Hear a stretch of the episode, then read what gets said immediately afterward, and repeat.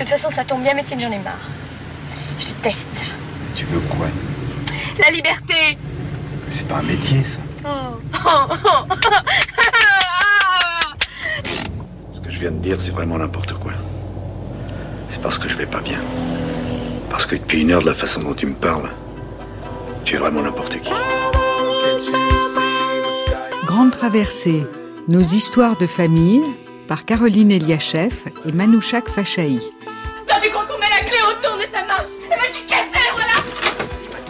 Un lapin qui fait bravo. Allez, hop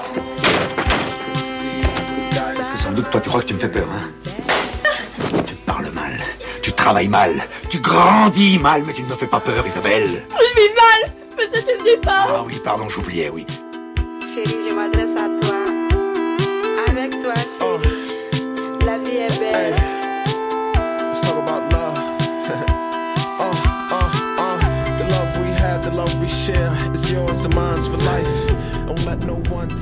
Le droit est utile, le droit est nécessaire, le droit a même des supériorités euh, que je ne lui dénie pas euh, sur, disons, la morale ou la religion. Le droit, euh, c'est clair, c'est net. Vous savez ce que vous avez à faire. Avec la morale, vous n'en finissez plus, n'est-ce pas? Vous avez des remords, ça vous, tourmente euh, à longueur de journée, surtout de nuit. Avec la religion, c'est un peu la même chose. Vous avez des angoisses, des, l'énigme de l'univers vous angoisse. Bon, avec le droit, c'est très clair. Le droit a des vertus de simplification, des vertus de netteté. Alors, vive le droit, vive le droit. Bonjour à tous. Merci de nous accompagner toute la semaine à la découverte de nos histoires de famille. Après la famille vue par l'anthropologie, la psychanalyse et la démographie, aujourd'hui nous abordons la famille et le droit. Le doyen Carbonnier, que vous venez d'entendre vanter les mérites du droit, alors qu'il était interviewé en 1989 dans Les chemins de la connaissance, disait également que quand la famille est en paix, elle se situe hors du droit. Mais qu'est-ce que le droit de la famille? C'est Hugues Fulchiron, professeur de droit à l'université Jean Moulin, Lyon 3, directeur du Centre de droit de la famille, qui nous le dit. Donc le droit de la famille, c'est un ensemble de, règles, un ensemble de pratiques, des pratiques judiciaires, des pratiques euh, sociales, qui, qui encadrent la vie, familiale.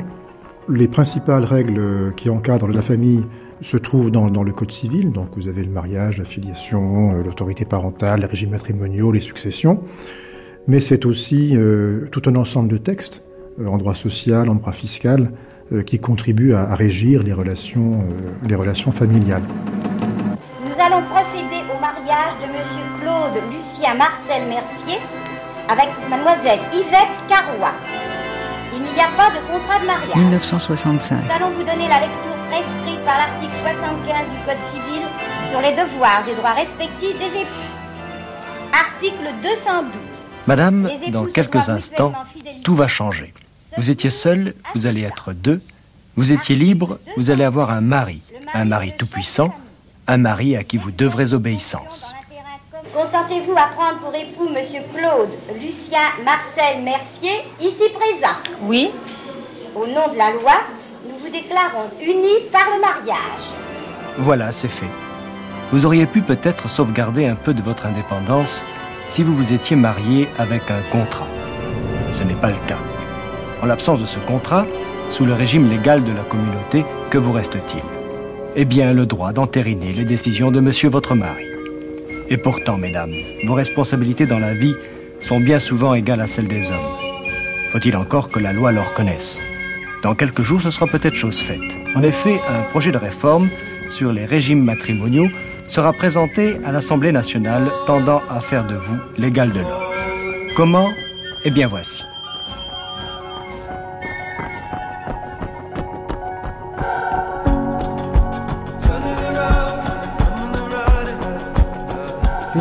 Doyen Carbonnier fut le grand inspirateur des lois sur la famille qui ont été votées par le Parlement entre 1965 et 1975.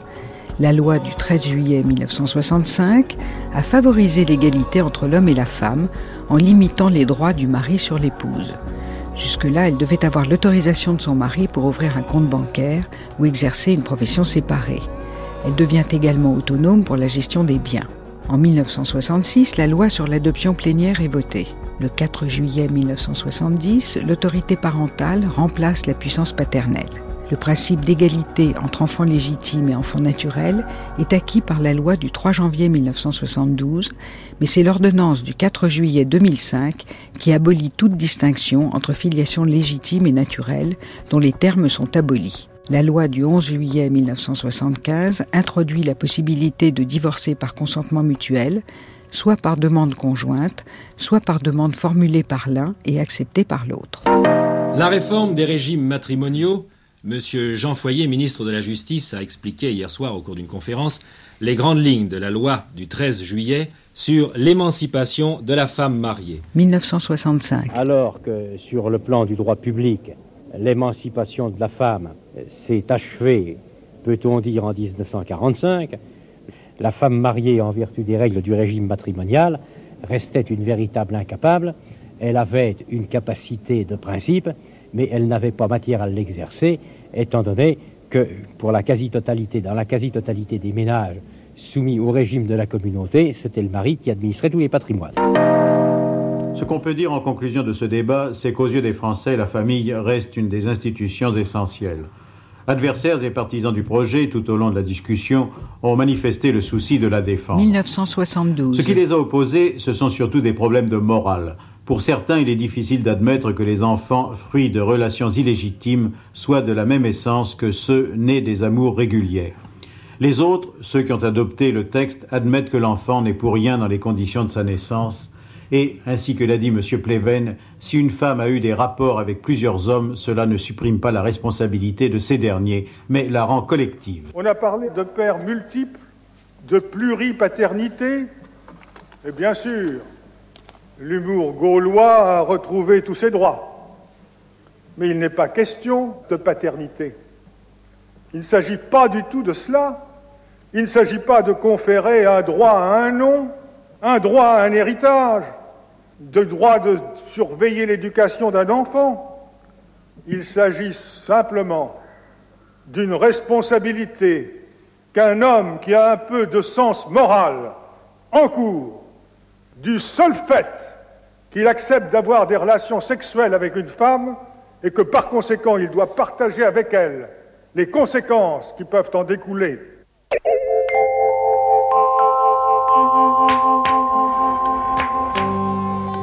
Le droit de la famille, tout comme la société, ne cesse d'évoluer dans le sens de l'égalité entre hommes et femmes, entre père et mère, mais aussi avec l'objectif d'apaiser les conflits, notamment en cas de séparation. La relation que les familles entretiennent avec le droit évolue aussi, notamment lorsque celles-ci revendiquent que la loi facilite la réalisation de leurs désirs individuels, lui demandant souvent avec insistance ce qu'elle n'est pas en mesure de fournir.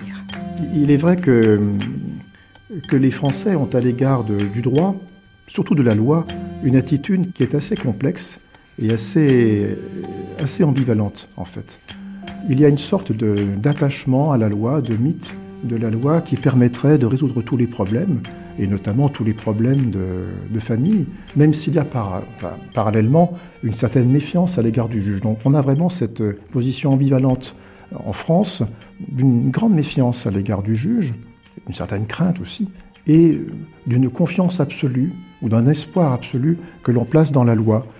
C'est tout à fait différent d'autres sociétés euh, dans lesquelles euh, le droit, en général, et la loi en particulier, ne joue vraiment qu'un rôle marginal dans, l'organisation des relations familiales. On pense notamment euh, aux sociétés asiatiques, euh, dans lesquelles euh, on ne va surtout pas se référer à la loi, on ne va surtout pas devant le juge, et où la famille reste régie par d'autres règles. En, France, au contraire, oui, dès qu'il y a un problème en matière familiale, euh, on fait appel à la loi comme si la loi euh, allait permettre de résoudre euh, le problème. Pour plaisanter, j'aurais tendance à dire que dans certaines sociétés, lorsqu'un problème se pose, eh bien, on va faire un sacrifice, on va exécuter une danse rituelle. En France, on fait une loi et on est persuadé que la loi va en quelque sorte restaurer l'ordre social qui avait été remis en cause par ce nouveau problème qui a pu se poser. Alors, on fait des lois sur la, sécheresse ou sur le dérèglement du climat, puis on fait aussi des lois sur, la, famille, euh, un peu des lois qui ont valeur d'exorcisme. Alors, c'est une, vieille tradition française euh, qui plonge sans doute ses racines dans, la Révolution française et sans doute même, même au-delà, avec cette, euh, oui, cette croyance dans la toute-puissance de la loi en tant qu'expression de, la volonté générale, euh, qui permettrait, oui, de, de, de maîtriser la réalité, avec bien sûr toute la part d'illusion qu'il peut y avoir à cela. Dans la réalité, il est exceptionnel que les familles restent totalement hors du droit. On ne peut pas en conclure qu'elles ne soient pas en paix, tant les circonstances où elles font appel au droit sont diverses, mais surtout sporadiques. Le cours de la vie d'une famille, c'est, dans la majorité des cas, de longs jours de non-droit pour quelques instants, mais parfois plus, de droit. On pourrait penser que dans le monde contemporain, la, volonté de, liberté, d'autonomie individuelle rend la, recherche de l'encadrement euh, juridique de la famille euh, superflue, ou en tout cas euh, impossible, étant donné que les situations sont de plus en plus complexes et, changeantes. Et puis en réalité, on constate que le droit euh, envahit en fait de plus en plus l'ensemble dans toute leur complexité. Donc cette volonté de la société de continuer à contrôler, d'encadrer euh, la famille par des règles juridiques persiste, même si aujourd'hui la famille devient de plus en plus diverse et complexe. Ce que je demanderais de la part des pouvoirs publics, c'est lorsque une question se présente pour laquelle, bien sûr, on pourrait légiférer, qu'ils réfléchissent avant de légiférer en se demandant s'il n'y aurait pas de solution euh, qui se passerait de droit. Jean Carbonnier, 1989. Euh, je tends à la réduction du droit sans imaginer que du jour au lendemain, nous allons pouvoir vivre dans un état qui a peut-être existé, ce fut peut-être l'âge d'or, d'un état où il n'y aurait pas de droit. Et l'on soutient volontiers que s'il y a tellement euh, de lois, c'est parce que la morale ne joue plus son rôle, parce que l'éducation individuelle ou familiale ne joue plus son rôle. C'est très juste, mais pourquoi euh, inverser ainsi euh, les termes du débat. Je pourrais répondre, mais il faudrait essayer de promouvoir davantage la morale, de renforcer l'éducation. Ce serait peut-être plus simple que de commencer par le droit, par la loi. Pourquoi toujours commencer par la loi, par le plus haut degré de l'obligation? Mais on a l'impression que vous faites euh, confiance aux mœurs, que vous faites confiance à la prudence euh, humaine. Or, on sait très bien que souvent les lois doivent combattre, au contraire, les mœurs et l'imprudence humaine, et je dirais même l'impudence humaine. C'est ce que l'on soutient, mais ce sont ceux qui veulent faire des lois qui le soutiennent. Je pense que l'on pourrait avoir comme politique législative, qui serait une politique non législative, qu'on pourrait avoir un, une plus grande confiance, une plus grande capacité de confiance envers les mœurs, envers l'éducation. Bien entendu, euh, quand je fais l'apologie du non-droit, je ne prétends pas abolir du jour au lendemain euh, le droit pénal. Euh, il ne faut pas essayer de prendre la théorie du non-droit par les absurdités d'une euh, théorie qui aurait été menée à, son, sa cime, à son excès. Mais je pense que si euh, les pouvoirs publics, les législations successives avaient, au lieu de d'affaiblir les pouvoirs d'éducation des familles, les pouvoirs d'éducateurs des familles, avaient au contraire essayé de ne pas les affaiblir, sinon de les renforcer, je pense qu'une partie du problème serait du même coup éliminée. Pourquoi, en quelque manière, ne pas décentraliser l'autorité? La famille était un relais de l'autorité. Si, par des dispositions de différents types, on affaiblit l'autorité des plus âgés dans la famille, je pense que du même coup, on se crée des difficultés ailleurs.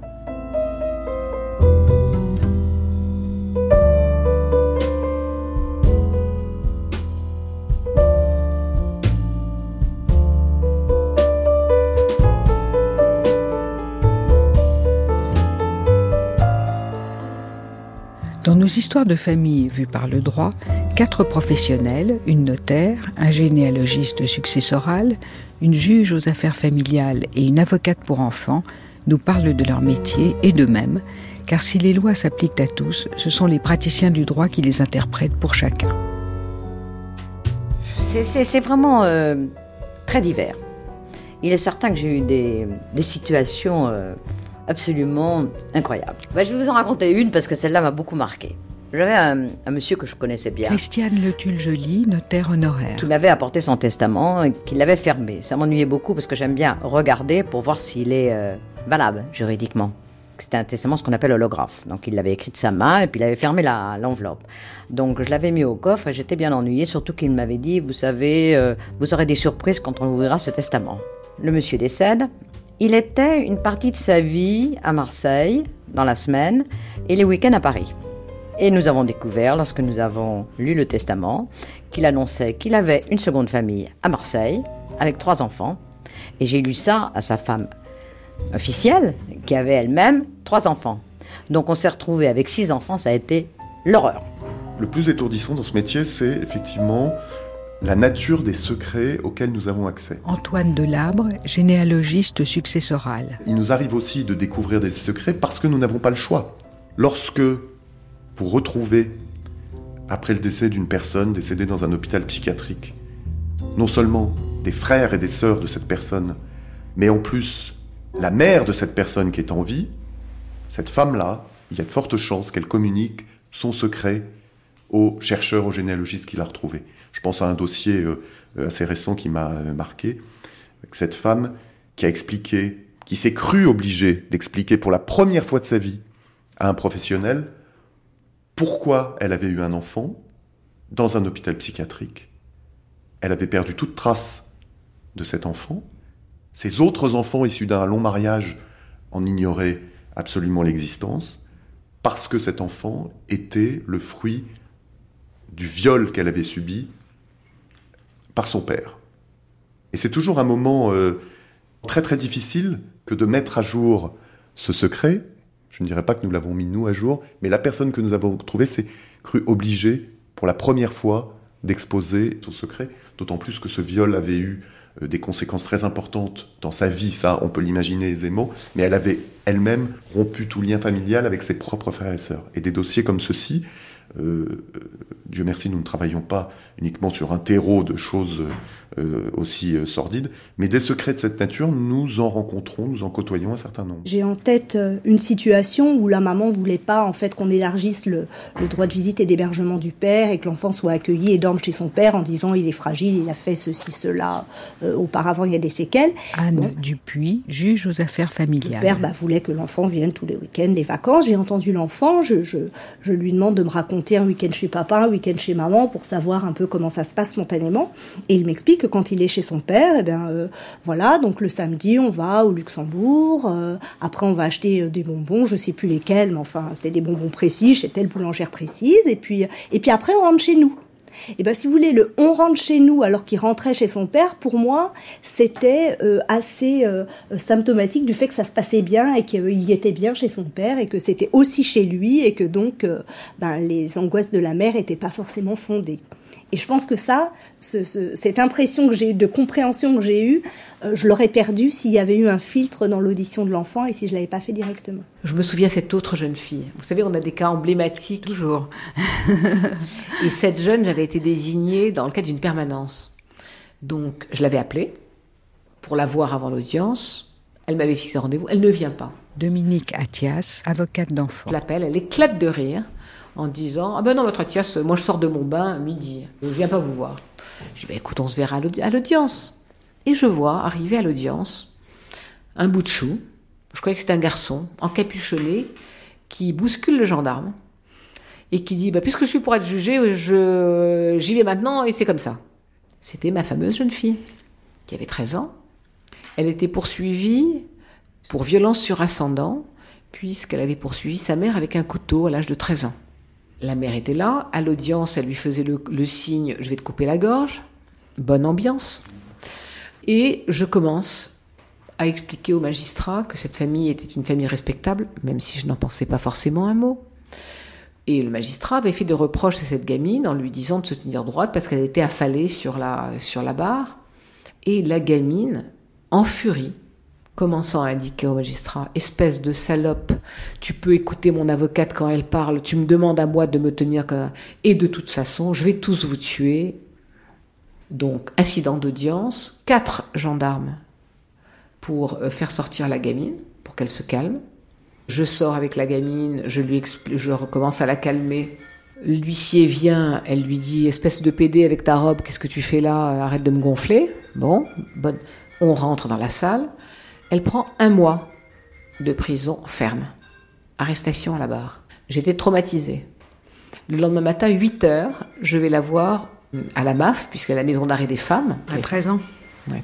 Et j'y vais à 8 heures. Ouverture 8 heures. Elle arrive, pimpante, lavée, fringante, alors que je pensais la trouver effondrée, en me disant Maître Athias, j'ai une cellule, c'est comme une chambre pour moi avec des toilettes, elles sont blanches, c'est tout propre. Tout le monde s'occupe de moi. Et on passe deux heures où elle m'explique la vie qu'elle vit depuis un certain temps dans sa famille, battue à coups de fil de fer par son jeune frère, que sa mère l'obligeait à, euh, euh, aller voler de la nourriture, un gigot, euh, dans les supermarchés, et que si elle ne ramenait pas ce qu'il fallait, elle lui mettait du piment dans la bouche. Le père était euh, en grande détresse, alcoolique, etc. Une famille donc totalement dysfonctionnelle. Et je ne sais pas pourquoi. D'abord parce que, un, je l'avais respecté, j'avais respecté sa famille, et pourtant sa famille, elle était contre elle.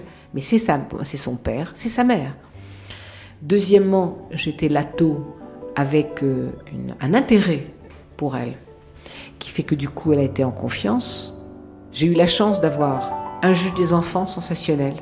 L'éducatrice a pu rétablir un lien avec cette gamine. La gamine disait, je vais voir l'éducatrice, je vais lui couper un doigt.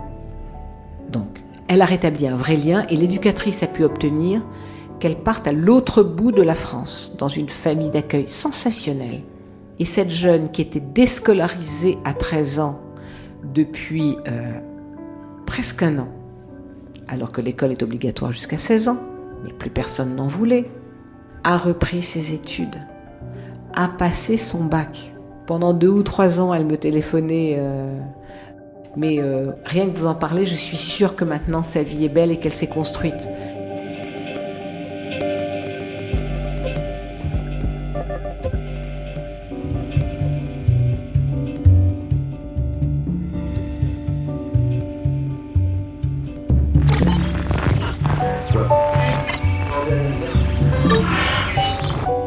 Téléphonique, donc vous avez pris rendez-vous aujourd'hui, accompagné de votre avocate.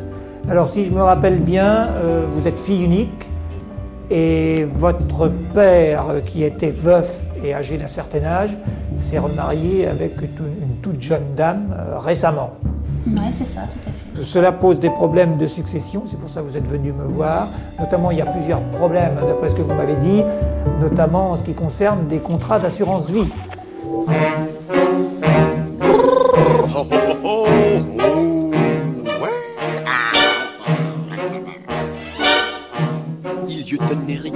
Dans la rue des Trois Mages. Un vieux marchand de fromage était mort sans enfant. Ses voisins, ses voisines, ses cousins, ses cousines, au fond d'une cuisine, se partageaient gaiement la table de son père, le fauteuil de sa mère, la montre de son frère, la pendule à coucou, une paire de bretelles, une bouteille d'eau de vitelle et une coiffe en dentelle qu'il se mettait au cou. Il arriva de Chine sur une vieille machine, un homme courbant les chines, et qui leur dit Messieurs, ne dites pas qui est-ce, je suis le cousin de la nièce, de l'homme qu'on met en pièces, et c'est pour ça que je veux. Hein, qu'est-ce que vous voulez Mais qui sont ces praticiens et qu'est-ce qui les a poussés à choisir le métier qu'ils exercent? Alors en fait, ici, c'est pas tout à fait un. c'est pas tellement un bureau de notaire, parce qu'il faut que je vive avec ceux que j'aime. Donc, j'ai des photos partout de mes enfants, de mes petits-enfants, quelques-unes de mes amis, notre mariage, les photos de ma prestation de serment de- je- que je vous ai montré, qui est je- justement, je suis en habit de notaire. Christiane Le Tulle-Joly. Cette étude a été fondée par mon grand-père, ensuite mon père, ensuite mon frère en 1957. Et euh, à Paris, il n'y avait jamais eu de femme notaire. C'était pas une question de diplôme, on, a- on avait le même diplôme, c'était pas une question euh, de, de savoir faire ce métier, c'était un côté un petit peu misogyne euh, du notariat. Donc quand je suis arrivée dans, dans l'étude de mon frère pour faire un stage, j'ai trouvé ce métier passionnant. Et au bout de quelques temps, j'ai dit mais quand même c'est pas normal, ça serait bien que je sois notaire. Oh là là, je suis allée voir le président de la Chambre, je lui ai dit, écoutez cher ami, parce que c'était un ami de mon père, euh, voilà, euh, à égalité de diplôme, pourquoi il n'y a pas de femme notaire à Paris? Ah mais tu comprends, ce sont des charges importantes, il y a des mouvements financiers importants, il est hors de question qu'une femme vienne là-dedans, elle va mettre le désordre. Alors je suis restée un petit peu pantois.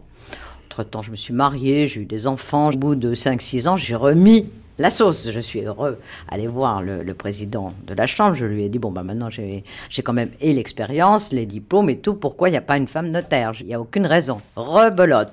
Ça s'est terminé chez le garde des Sceaux. Arriva de Prague un personnage très vague qui portait une bague et qui leur dit Messieurs, ma grand-mère volage fauta dans son jeune âge avec le marchand de fromage. Et c'est pour ça que je veux. Hein? Qu'est-ce que voulez-vous encore? Une pendule en dentelle, une coiffe d'eau de vitelle, un fauteuil à bretelles, une table à coucou. Histoire lamentable de fauteuils et de tables qu'une voisine détestable vint raconter chez Les nous. familles viennent voir notaire. de D'abord, elles viennent le voir euh, pour préparer euh, souvent un une, une vente immobilière, un contrat de mariage, euh, puis beaucoup aussi pour les successions. Nous avons un, un échantillon très important d'actes que nous faisons.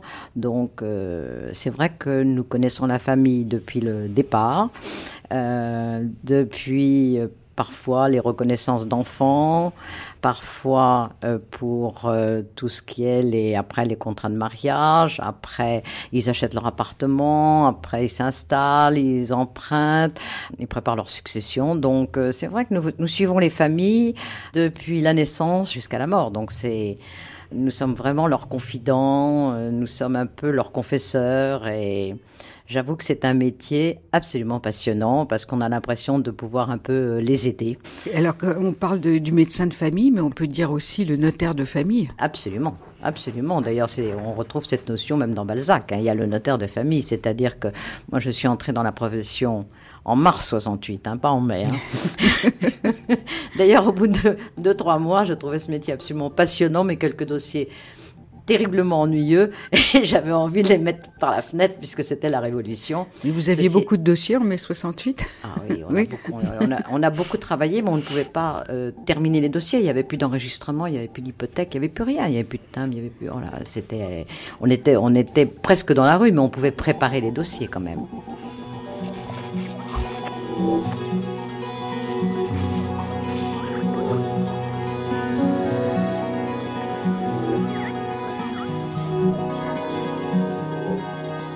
La Convention internationale des droits de l'enfant est un traité international adopté par l'Assemblée générale des Nations unies le 20 novembre 1989.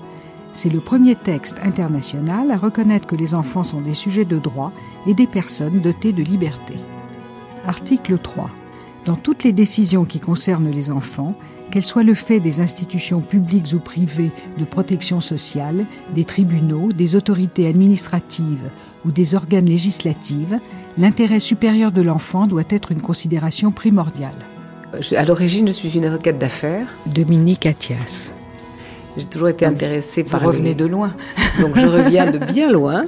Je continue un petit peu quand même parce qu'il faut gagner Oui. sa vie et que c'est malheureusement pas en étant avocat d'enfant que on peut faire fortune. Donc j'ai découvert euh, le domaine des enfants de manière tout à fait euh, étrange en faisant un diplôme d'études supérieures universitaires à Paris 8 sur les pratiques avec les familles migrantes. Et euh, j'ai donc découvert toutes les problématiques de ces familles et de ces jeunes qui étaient envoyés dans le cadre de consultations d'ethnopsychiatrie par des juges aux affaires familiales ou par des juges des enfants. Et c'est ainsi que j'ai découvert ce domaine tout à fait passionnant qui est la justice des mineurs et dans laquelle je me suis jetée corps et âme. L'avocat d'enfant est assez récent. hein. Vous savez que la, la maman de l'avocat d'enfant, c'est la Convention internationale des droits de l'enfant. Il n'y avait pas d'avocat d'enfant auparavant. Ces groupements se sont constitués peu à peu. Donc c'est quelle année la- Euh, la- 1989, donc euh, les premiers groupements 90 quoi. Donc vous voyez c'est dans le temps pas tellement vieux. Et étrangement, nous avons de plus en plus de confrères qui ont envie de devenir avocats d'enfants, qui acceptent de, de suivre un certain parcours du combattant. Et vous avez aussi des barreaux où ces avocats d'enfants n'existaient pas, qui sont en train de se constituer, y compris dans de petits barreaux. Notre rôle auprès d'un enfant, bah, c'est beaucoup de choses. C'est euh, assister, c'est représenter, c'est écouter, c'est conseiller, c'est décrypter, C'est même servir, j'allais dire, en quelque sorte de presque médiateur. Parce que dans la mesure où nous, avocats d'enfants, nous sommes euh, avocats d'abord, c'est-à-dire la parole libre, la parole secrète, la parole indépendante, nous pouvons à la fois porter la parole de l'enfant, mais peut-être aussi euh, faire entendre, faire écouter et éviter euh, certains malentendus qui font beaucoup de mal, mais qui, euh, j'allais dire, sont souvent le problème de notre société. C'est pas à vous que je vais l'expliquer. Dans quelles circonstances de leur vie est-ce qu'un enfant peut avoir besoin d'un avocat? Dans beaucoup de circonstances. Par exemple, les parents se séparent, mariés ou non mariés d'ailleurs. Eh bien, euh, un enfant a la possibilité et peut demander à un magistrat d'être écouté. Le magistrat a cette obligation. L'enfant peut donc demander à ce qu'un avocat lui soit désigné pour que celui-ci l'assiste. Qu'est-ce que va faire l'avocat? Il va d'abord recevoir le jeune dans son cabinet. Vous savez, même quand un enfant a envie d'être entendu par un juge, c'est un stress, c'est difficile, c'est très difficile. Donc l'avocat est là pour lui expliquer quel est son rôle, pour faire alliance avec lui, pour lui expliquer des choses très simples. Un enfant, il veut aussi savoir comment sera habillé le juge, Qu'est-ce que le juge va lui poser comme question? Comment sera le bureau? Qu'est-ce qu'il peut dire? Qu'est-ce qu'il ne peut pas dire? Donc on lui expliquera tout ça, on lui expliquera qu'en aucun cas il ne sera décisionnaire, car vous savez, faire porter sur les épaules des enfants une responsabilité aussi importante que de décider de son avenir, c'est pas possible. Et vous le savez également, ils sont tellement pris dans, souvent dans des conflits de loyauté que nous avons aussi pour fonction d'essayer d'alléger un petit peu leurs épaules lors de ces conflits qui sont souvent tellement lourds. Bonjour madame, Gérard Jules du barreau de Paris. Je viens à la permanence, j'ai pour prendre une date pour une ordonnance de protection. Voilà, j'ai...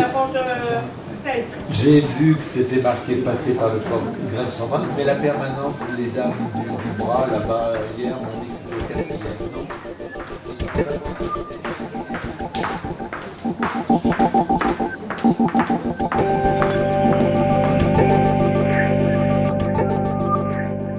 Je, je vous laisse la parole pour exposer la, la situation, nous dire d'où on part, quel était le précédent jugement et ce qu'il fixait.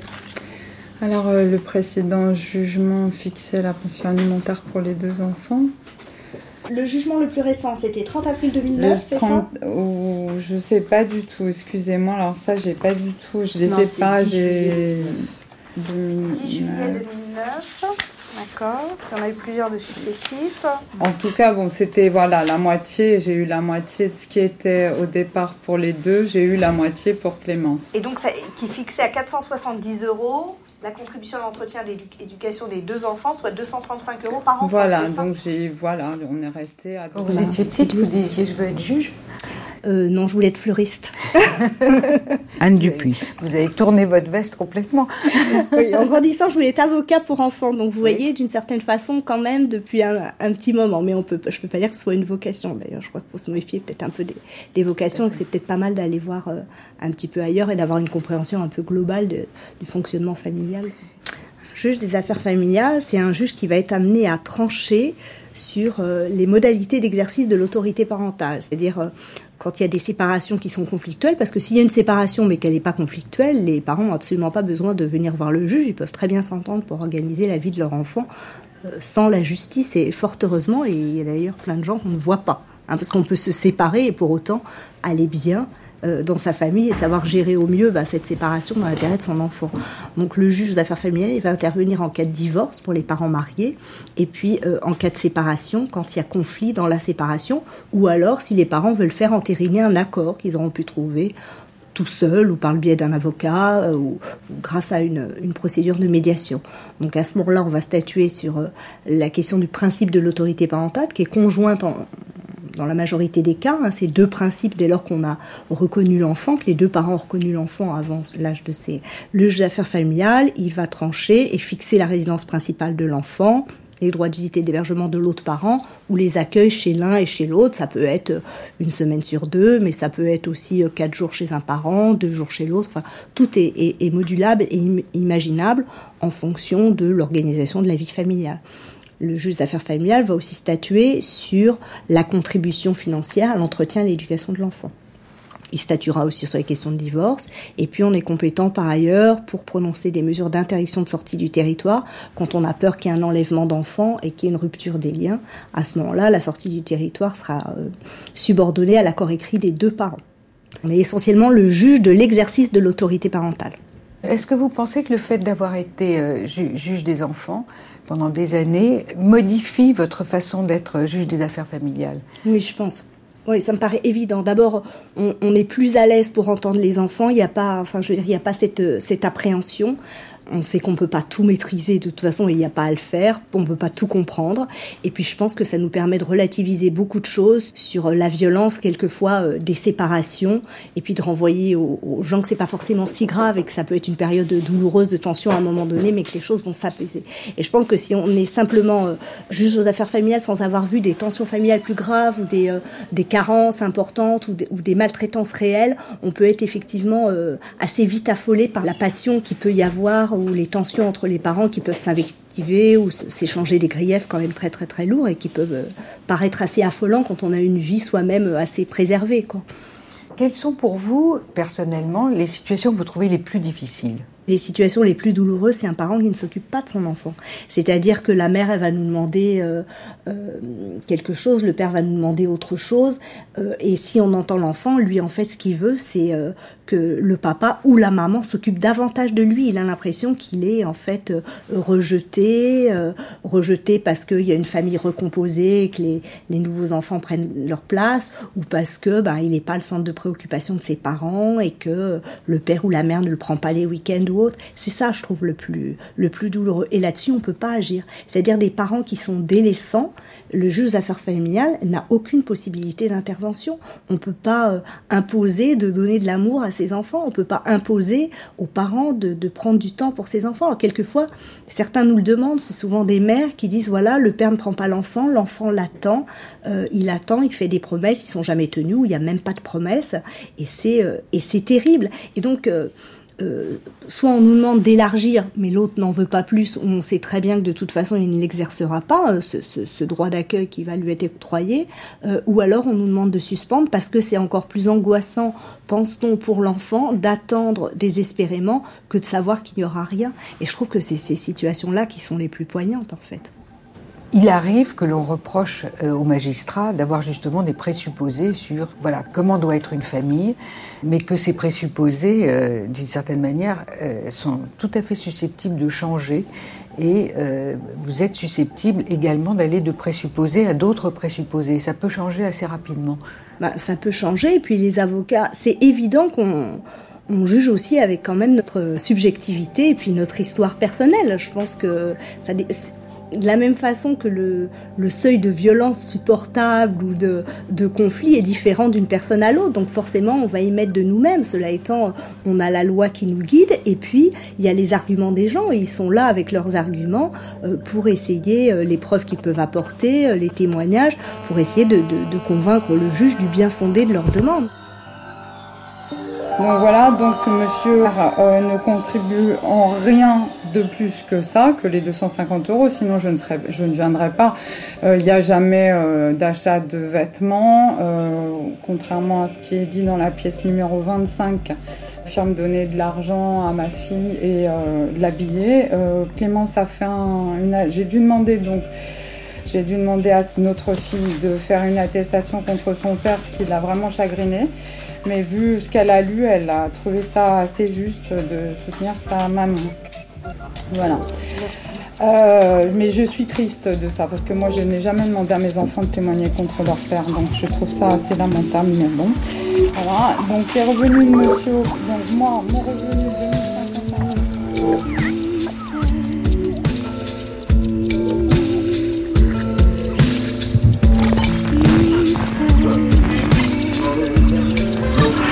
qu'on peut faire de son arbre généalogique ce qu'on veut en définitive? Bien sûr, il n'y a aucune. Pour s'attribuer, euh, pour ah telle ou telle, telle ou telle euh, lignée, non? Non, alors à ce moment-là, ça n'a plus aucun intérêt. C'est une recherche tout à fait vaine. Je crois que ce qui est intéressant, justement, c'est de rechercher ses véritables ancêtres pour en tirer des leçons. Mais si vous vous accrochez à n'importe quelle branche, à n'importe quel arbre, je ne vois pas beaucoup l'intérêt. Nous ne travaillons absolument pas sur les recherches d'ancêtres. Ça, c'est un autre. Euh, C'est un autre métier, les motivations ne sont pas, ne sont pas les mêmes. Mais ça s'appelle quand même généalogiste. Généalogiste familial. Les généalogistes familiaux montent, grimpent dans les arbres. Ils grimpent, ils grimpent, ils grimpent, puisqu'ils vont jusqu'à l'infini, jusqu'où ils peuvent aller. Mon oncle Rodolphe avait 102 ans. Il est mort dimanche. Mais le vieux chameau dans son testament a pris sa revanche. Tout l'argent que je guettais aux œuvres de charité, moi je dois me contenter du château qu'il habitait. Je l'ai visité, c'est un vieux château du Moyen Âge avec un fantôme à chaque étage dans toutes les chambres d'amis. Antoine Delabre, généalogiste successoral. Le généalogiste successoral, c'est pas du tout euh, un vieux monsieur, euh, bien que je prenne un peu d'âge, c'est pas du tout un vieux monsieur qui va aller chercher avec ses petites lunettes au bout du nez euh, et fouiller dans les fouiller dans les grimoires. Je dois dire que j'ai jamais eu la vocation de ce métier. Lorsque j'ai commencé par un stage, qui pour moi était un stage tout à fait bref, j'ignorais tout à fait dans quelle marmite j'allais tomber. Nous sommes généalogistes successoraux, nous ne recherchons pas les ancêtres, Beaucoup font la confusion. Si j'avais euh, à simplifier euh, l'explication de ce métier, je dirais que nous montons et nous descendons. Ça veut dire quoi? Ça veut dire que le but de notre travail, c'est de euh, fixer une dévolution successorale. Nous recherchons les ascendants, mais pour redescendre très très vite, et de la représenter sur un tableau généalogique euh, que nous allons remettre aux professionnels qui nous a qui nous a mandatés parce que ce sont des professionnels qui nous mandatent, des notaires, des administrateurs judiciaires, des avocats et bien d'autres bien d'autres professions. Et donc vous avez une relation étroite avec la justice et le droit ou seulement le droit? Oui, bien sûr, avec la justice, le droit, nous sommes une profession que je pourrais qualifier de parajuridique. Quoi qu'il en soit, nous travaillons avec un très grand nombre de professionnels. Finalement, ce qui nous intéresse, ce sont les héritiers et donc des personnes vivantes. Il nous faut d'abord déterminer qui sont ces héritiers, et puis ensuite, évidemment, les retrouver et les localiser. Donc vous avez une, relation, euh, j'ai envie de dire, paradoxale avec la mort, c'est-à-dire que vous intervenez, si j'ai bien compris, après un décès, et vous recherchez des vivants.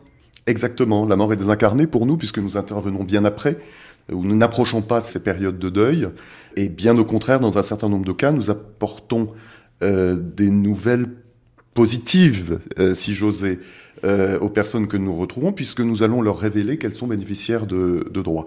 Mais tout ça, évidemment, est beaucoup plus compliqué euh, que cela, euh, puisque nous leur apportons beaucoup d'autres choses, et en particulier des informations sur leur famille, des révélations parfois concernant leur famille. Dans ce vieux château, jamais aucun bruit. L'histoire rapporte qu'une impératrice y passe à la nuit qu'elle en est morte. Quatre princes y sont nés, et trois têtes couronnées, ils furent assassinés.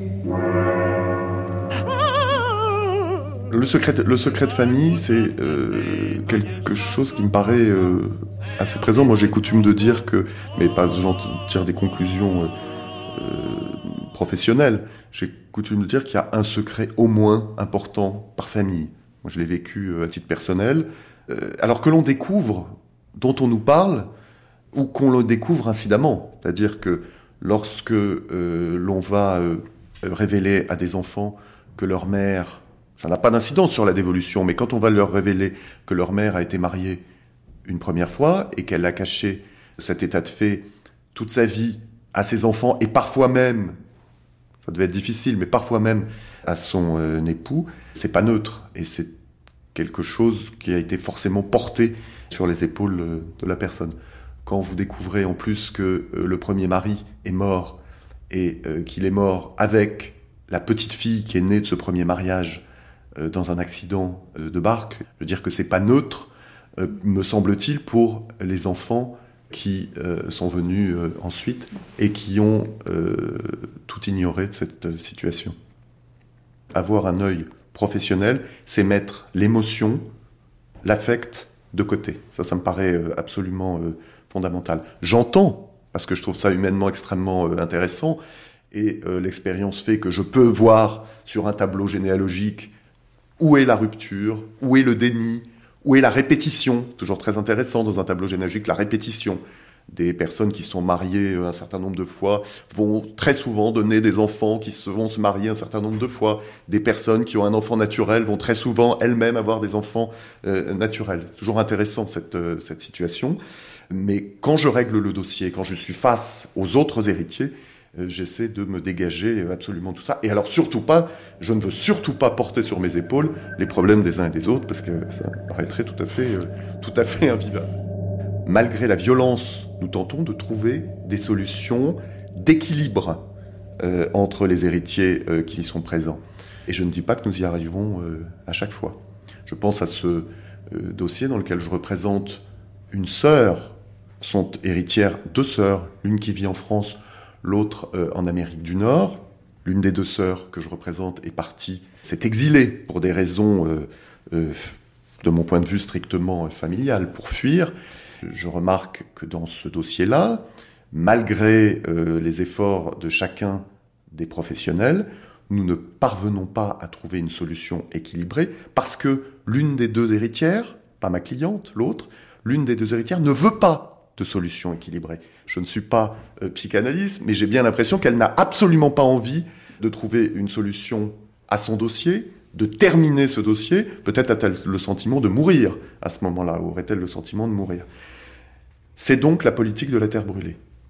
Et malheureusement, nous sommes parfois confrontés, c'est la minorité, à ce type de situation. Est-ce que, est-ce que euh, lorsque nous reconstituons une fratrie, par exemple, est-ce que les gens se voient ensuite? Ils se connaissent, mais est-ce qu'ils se reconnaissent comme un frère ou comme une sœur? Ça, je crois que c'est assez rare. Ça, je crois que c'est assez rare. Et je suis toujours frappé, euh, euh, frappé de, cela. Et c'est en ça que je pouvais parler aussi de, violence, parce que moi, personnellement, je trouve ça assez violent de savoir que l'on n'a pas très loin finalement de chez soi. Parfois, ça nous est arrivé au bout de la rue.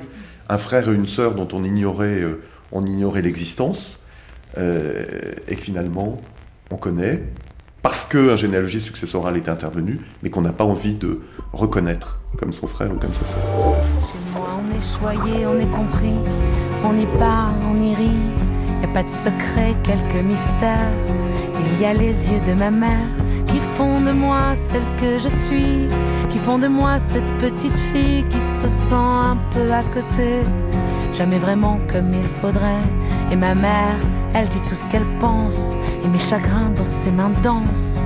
Et elle est belle et courageuse, elle est digne et travailleuse, elle court toujours à gauche, à droite, elle se repose que le Shabbat. Et moi, je voudrais lui ressembler, ce qui me fait tout rater. Chez moi, on est heureux, on est unis, on y parle, on y rit.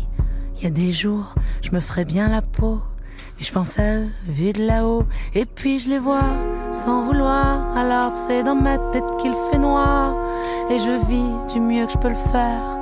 Ils sont fiers, drôlement fiers, et moi maintenant, je me sens moins nulle face à la petite sœur qu'on a dû. Elle sait ce qu'elle veut, elle, ça c'est sûr.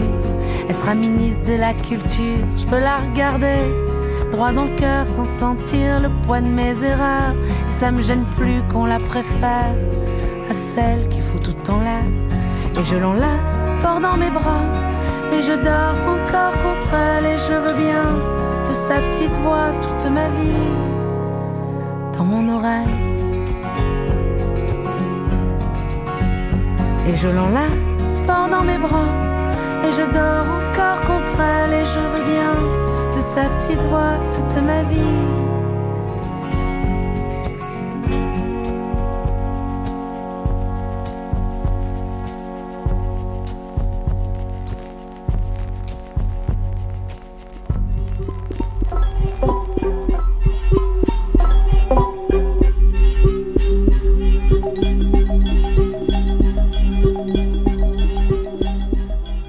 Michel Grimaldi. Oui, si l'on réfléchit de nouveau euh, à la conception que se fait du juriste euh, la population, on, est amené à considérer à la fois euh, l'enseignement du droit, la place de l'enseignement du droit, et peut-être la double dimension du juriste. S'agissant de l'enseignement du droit, il faut bien constater qu'il est totalement absent de l'enseignement secondaire et que cela produit des effets néfastes. Le premier, c'est qu'il manque à la formation du français une dimension essentielle dans sa vie de citoyen. On pourrait s'étonner que tout jeune Français ait appris à disséquer un œil de bœuf et, se soit instruit sur le squelette du cheval, mais ne sache pas ce qu'est un contrat et ce qu'est un mariage. Et, j'ajoute que, euh, du même coup, on ne donne pas aux jeunes Français l'avant-goût de ce qu'est le droit, et notamment euh, de ce qu'est la dialectique juridique, et ainsi il les privait d'un choix possible au sortir de l'enseignement secondaire, car après tout, peut-être aurait-il été séduit par euh, ce jeu intellectuel euh, que représente l'argumentation juridique. En 1843, dans Les Illusions perdues, Balzac écrivait, je cite, Il n'y a rien de moins connu que ce que tout le monde doit savoir, la loi. Fin de citation. L'ignorance du droit que dénonce Michel Grimaldi un siècle et demi plus tard, en 1989 dans Les chemins de la connaissance, ne paraît pas avoir diminué. Elle se double de l'absence quasi totale des juristes dans les grands débats médiatiques. Jean Carbonnier, en tant que juriste, en tant que concepteur de loi et ancien professeur de droit, vous vous êtes intéressé de très près à une discipline que vous avez vous-même introduite dans votre enseignement. Il s'agit de la sociologie du droit. Mais on pourrait peut-être commencer par une question concernant la place des juristes dans la société française, la sociologie des juristes, si je puis dire, et euh, constater leur absence quasi totale des grands débats médiatiques sur la société. Les juristes sont habitués à observer une grande réserve. Euh, ils se promènent en quelque sorte avec un secret professionnel sur eux. Et du coup, euh, ils ne tiennent pas tellement à ce que leur personnalité soit euh, affichée. D'autre part, il faut dire que d'un point de vue d'affiche, euh, peut-être la vie d'un juriste est moins spectaculaire que la vie d'un médecin qui apporte des grandes découvertes euh, qui vont bénéficier à tout un chacun dans l'humanité. Qu'apporte le juriste? Il apporte euh, des solutions pour des problèmes un peu ténébreux dont personne ne s'occupe en dehors des hypothèses pathologiques où il est appelé à avoir une difficulté de droit. Euh, si bien que les juristes intéressent peu. Mais ils intéressent dans la mesure où ils cessent d'être juristes, dans la mesure où ils philosophent. Et disons, quelqu'un comme Montesquieu est un juriste, c'est un magistrat, mais en même temps, il est célèbre parce que c'est un philosophe. Qui se souvient que Montaigne était magistrat Pourtant, l'appétence du public pour le droit est là si l'on en juge par le succès et la longévité de l'émission d'Antoine Garapon Le bien commun sur France Culture. Pour en revenir à la famille, l'ignorance des lois et plus encore du raisonnement juridique qui conduit à leur élaboration, puis à leur application, est souvent une source d'incompréhension et surtout d'insatisfaction. Dans cette grande traversée consacrée à nos histoires de famille, c'est à Hugues Fulchiron que nous avons demandé de nous éclairer sur le passé, le présent et l'avenir du droit de la famille. C'est vrai que dans les années 60, il y a eu un, mouvement très très profond de réforme euh, de la famille, qui a donc été euh, initié par euh, Jean Foyer, qui était garde des Sceaux à l'époque, avec un homme tout à fait exceptionnel, Jean Carbonnier, qui a été le, penseur, non seulement l'auteur, mais vraiment le penseur de ces lois, et que c'est un gouvernement de droite, celui du général de Gaulle, qui a mené cette grande vague de réformes. Je crois qu'il faut bien comprendre que la famille, c'est évidemment euh, quelque chose de très politique.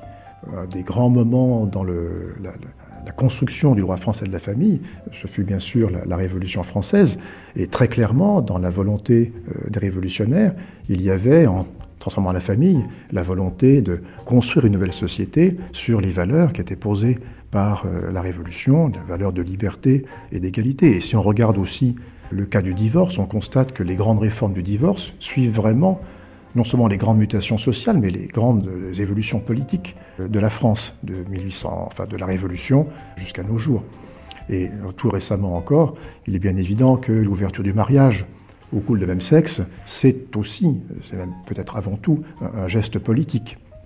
Alors que la droite, dans les années 60, ait effectivement lancé ce grand mouvement de réforme, a quelque chose de, surprenant, mais il faut bien comprendre que euh, le droit de l'époque était un droit en fait qui avait très peu changé euh, depuis 1804, alors qu'on était vraiment au début d'évolution qui par la suite se sont accélérées dans le domaine des mœurs, et il a paru nécessaire à l'époque de faire un aggiornamento pour que le droit corresponde vraiment aux besoins nouveaux de la société. Cela dit, les grandes réformes de, Carbonnier sont des réformes qui sont construites sur des principes très forts et qui restent très marqués par le modèle traditionnel de la famille. Le modèle de référence reste le mariage, même si le droit de la famille s'ouvre à l'époque sur le pluralisme euh, et sur une plus large autonomie laissée aux individus.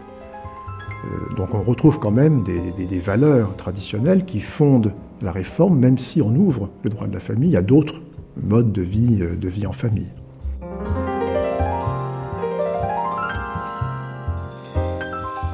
Remarquerez que la législation. Jean Carbonnier, 1989. De la famille de notre époque n'a pas touché, du moins, euh, n'a pas touché euh, fondamentalement à l'institution du mariage. On a réformé la filiation, on a réformé le divorce, mais on n'a pas euh, réformer le mariage. Comment aurait-on pu le réformer? On aurait pu le réformer en euh, acceptant, en faisant entrer dans le Code civil une sorte de reconnaissance juridique de la cohabitation, de l'union libre. Ce qui aurait abouti à euh, organiser une sorte de mariage de seconde zone. Ceci a parfois été évoqué. Euh, la question a parfois été agitée. Et dans la voie de la libéralisation, euh, on a souvent, euh, on s'est souvent demandé s'il ne fallait pas reconnaître. Et la conclusion, c'est non. La conclusion a été non. A été non.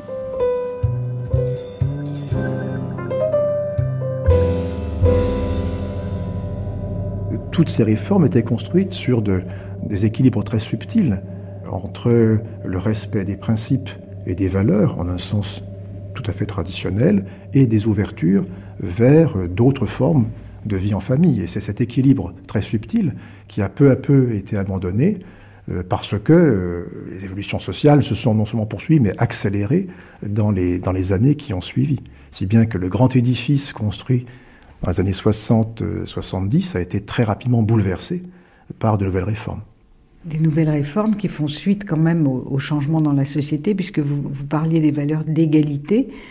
Euh, est-ce qu'on ne peut pas dire que euh, c'est dans la famille, entre l'homme et la femme, mais dans la famille, que ces valeurs d'égalité ont mis le plus de temps à, émerger, je dirais? Si l'on s'intéresse, c'est vrai, aux relations notamment entre hommes et femmes, euh, il est vrai que ces valeurs-là ont mis beaucoup de temps à s'imposer, puisqu'il a fallu attendre 1985 pour arriver enfin dans le couple, à une égalité euh, absolue entre, entre l'homme et la femme. Autre sujet examiné ce matin au Conseil des ministres, un nouveau projet de loi présenté par le ministre des Droits de la Femme, Madame Roudy, un projet de loi pour lutter contre les discriminations sexistes et qui autoriserait des poursuites judiciaires pour toute atteinte à l'image de la femme et de sa dignité. Thierry Calmette. Est-ce que la façon de penser le droit a changé? Alors, je crois qu'effectivement, euh, en, une trentaine d'années, euh, notre façon de, concevoir la famille et son droit a, profondément, je serais même tenté de dire, euh, radicalement changé. Et trois phénomènes me semblent particulièrement, particulièrement importants. le phénomène d'individualisation, le phénomène de fondamentalisation et le phénomène d'internationalisation. Euh, le phénomène tout d'abord euh, d'individualisation, euh, bon, l'idée, elle est très simple, chacun, je pense, peut la comprendre et, la constater même dans sa façon de concevoir la famille.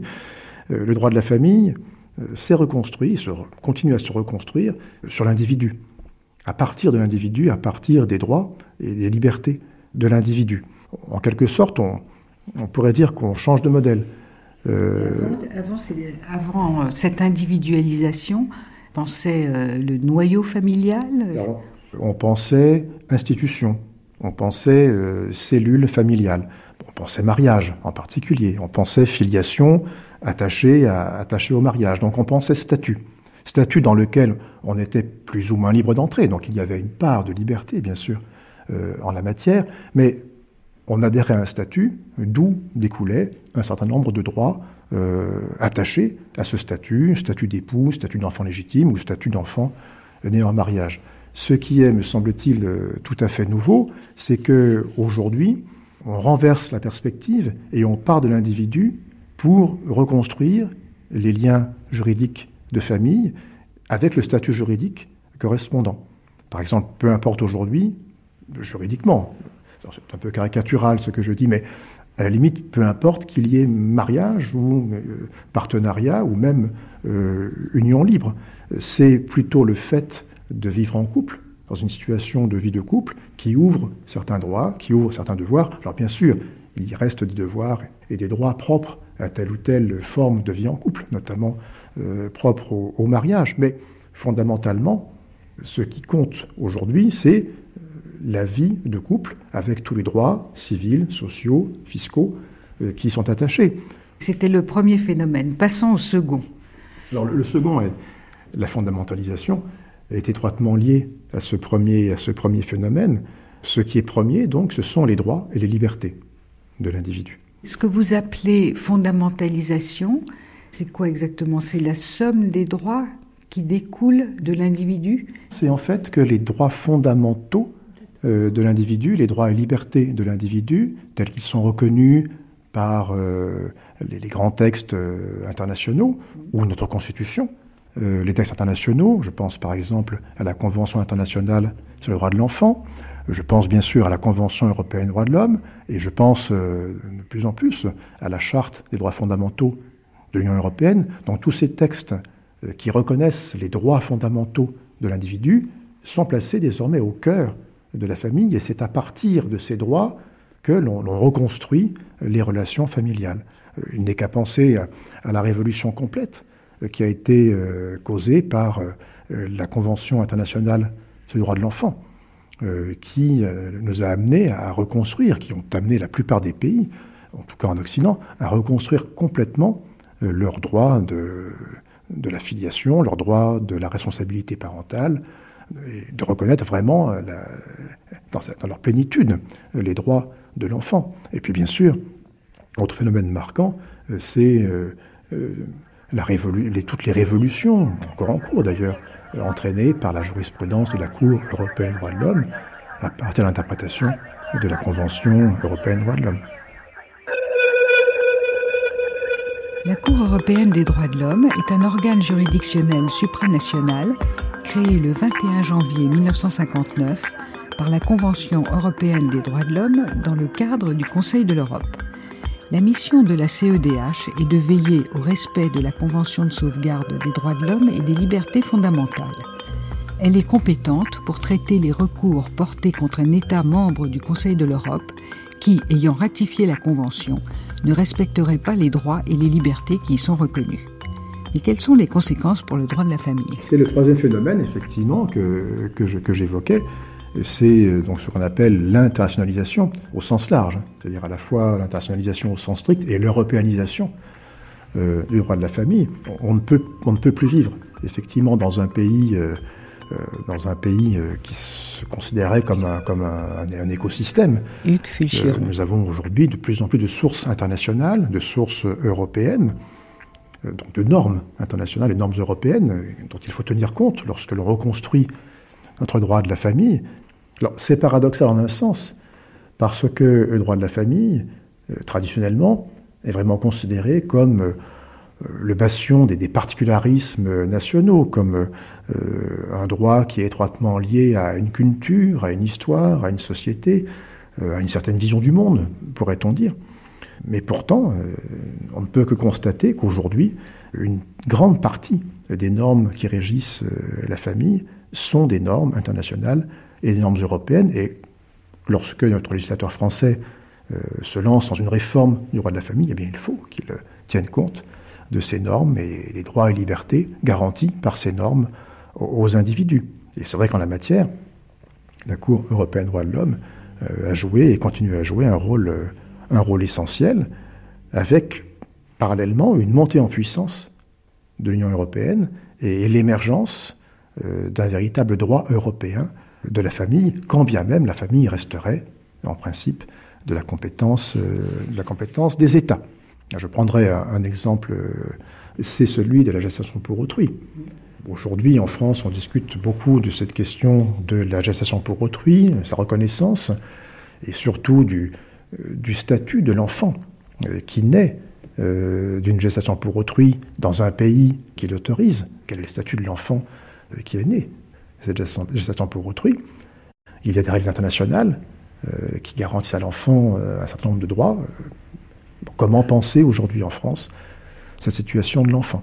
Donc on ne peut plus penser notre, notre, notre droit de façon franco-française et par conséquent, même si on ne reconnaît pas en interne telle ou telle euh, pratique, eh bien, il faudra savoir comment accueillir ou non, dans quelle mesure, euh, les situations qui ont pu être créées valablement à l'étranger. Donc, comment trouver euh, le juste équilibre entre le respect des principes jugés essentiels pour nos sociétés et le respect des droits de l'enfant, le respect aussi, le souci d'humanité, tout simplement, euh, qui fait que l'on ne peut pas refuser toute existence légale euh, aux enfants qui sont nés à l'étranger. Dans deux arrêts rendus le 26 juin 2014, la Cour européenne des droits de l'homme, CEDH, a condamné la France pour avoir refusé de transcrire en droit français les états civils américains des enfants des couples Ménesson et Labas, nés d'une gestation pour autrui. Cette décision pourrait s'appliquer à tous les couples hétérosexuels ou homosexuels ayant pratiqué une gestation pour autrui à l'étranger. Elle ne remet pas en question l'interdiction de la GPA sur le sol français.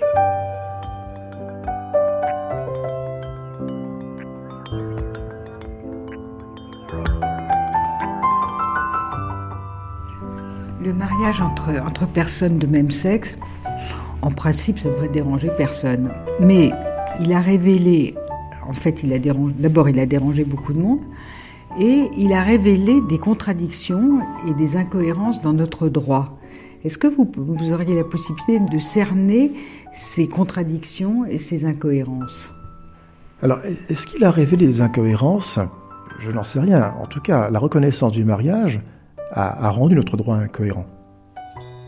Euh, le mariage a été ouvert au couple de même sexe sur la base d'une argumentation consistant à dire que le mariage était aujourd'hui avant tout une affaire de couple, déconnectée de la filiation précisément.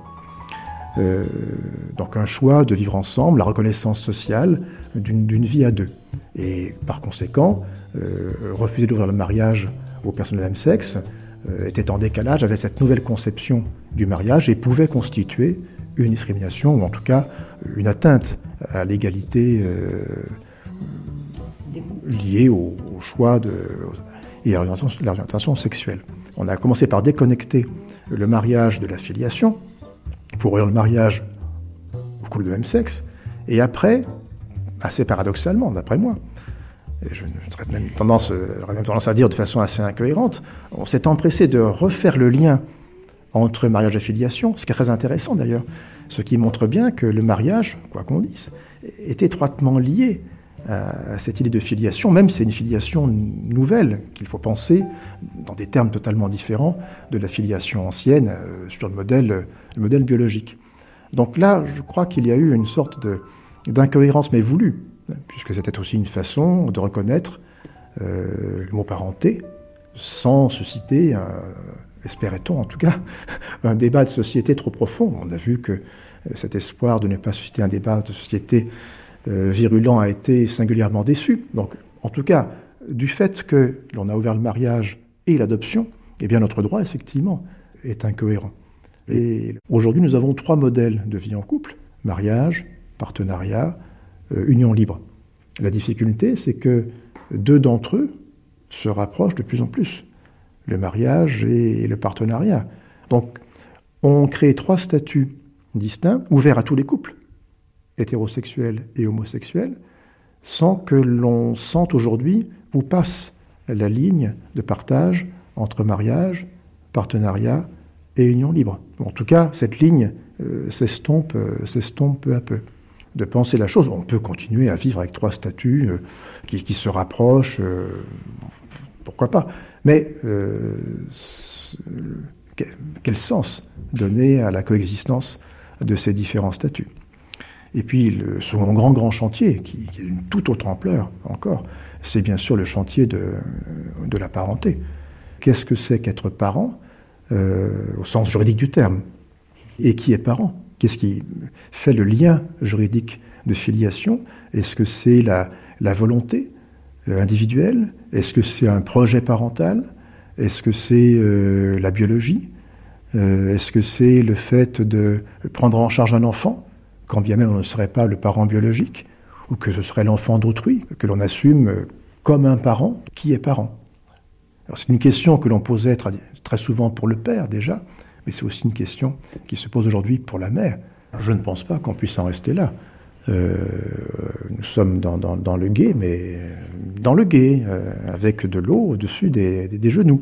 Donc il faut vraiment réussir à, réussir à, faire un nouveau droit de la famille. Alors on peut avoir un droit de la famille euh, totalement figé.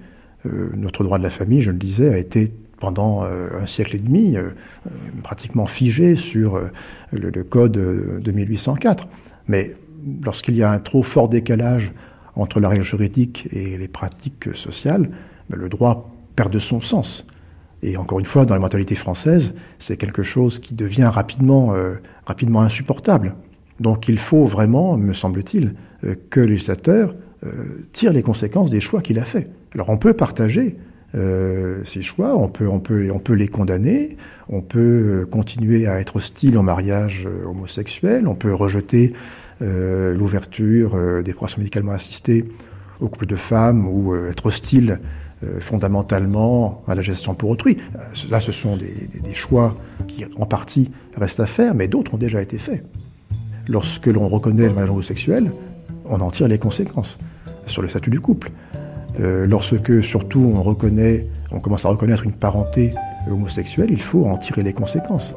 Lorsque l'on assimile de plus en plus mariage et euh, euh, partenariat, il faut aussi, me semble-t-il, euh, en tirer les conséquences, notamment sur le plan de l'adoption, et que juridiquement, on crée des règles nouvelles pour ces nouvelles situations. La, pire, la pire des choses étant, pour un juriste en tout cas, de vouloir mettre dans les cadres classiques des nouvelles réalités qui ne correspondent pas à ces cadres.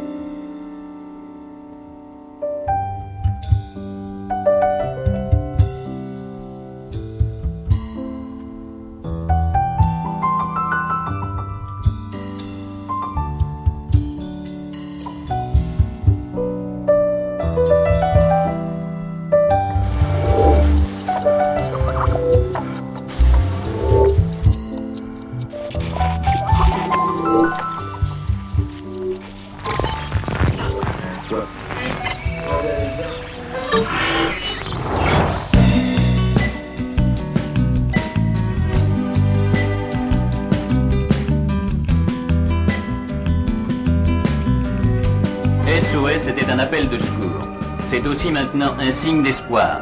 1956. Ces constructions qui s'ébauchent à Busigny sont l'amorce du premier village SOS où les enfants, abandonnés ou retirés de leur famille, pourront retrouver un vrai foyer et, disons-le, une vraie famille. Déjà, à Connell, un premier essai est entré dans les faits.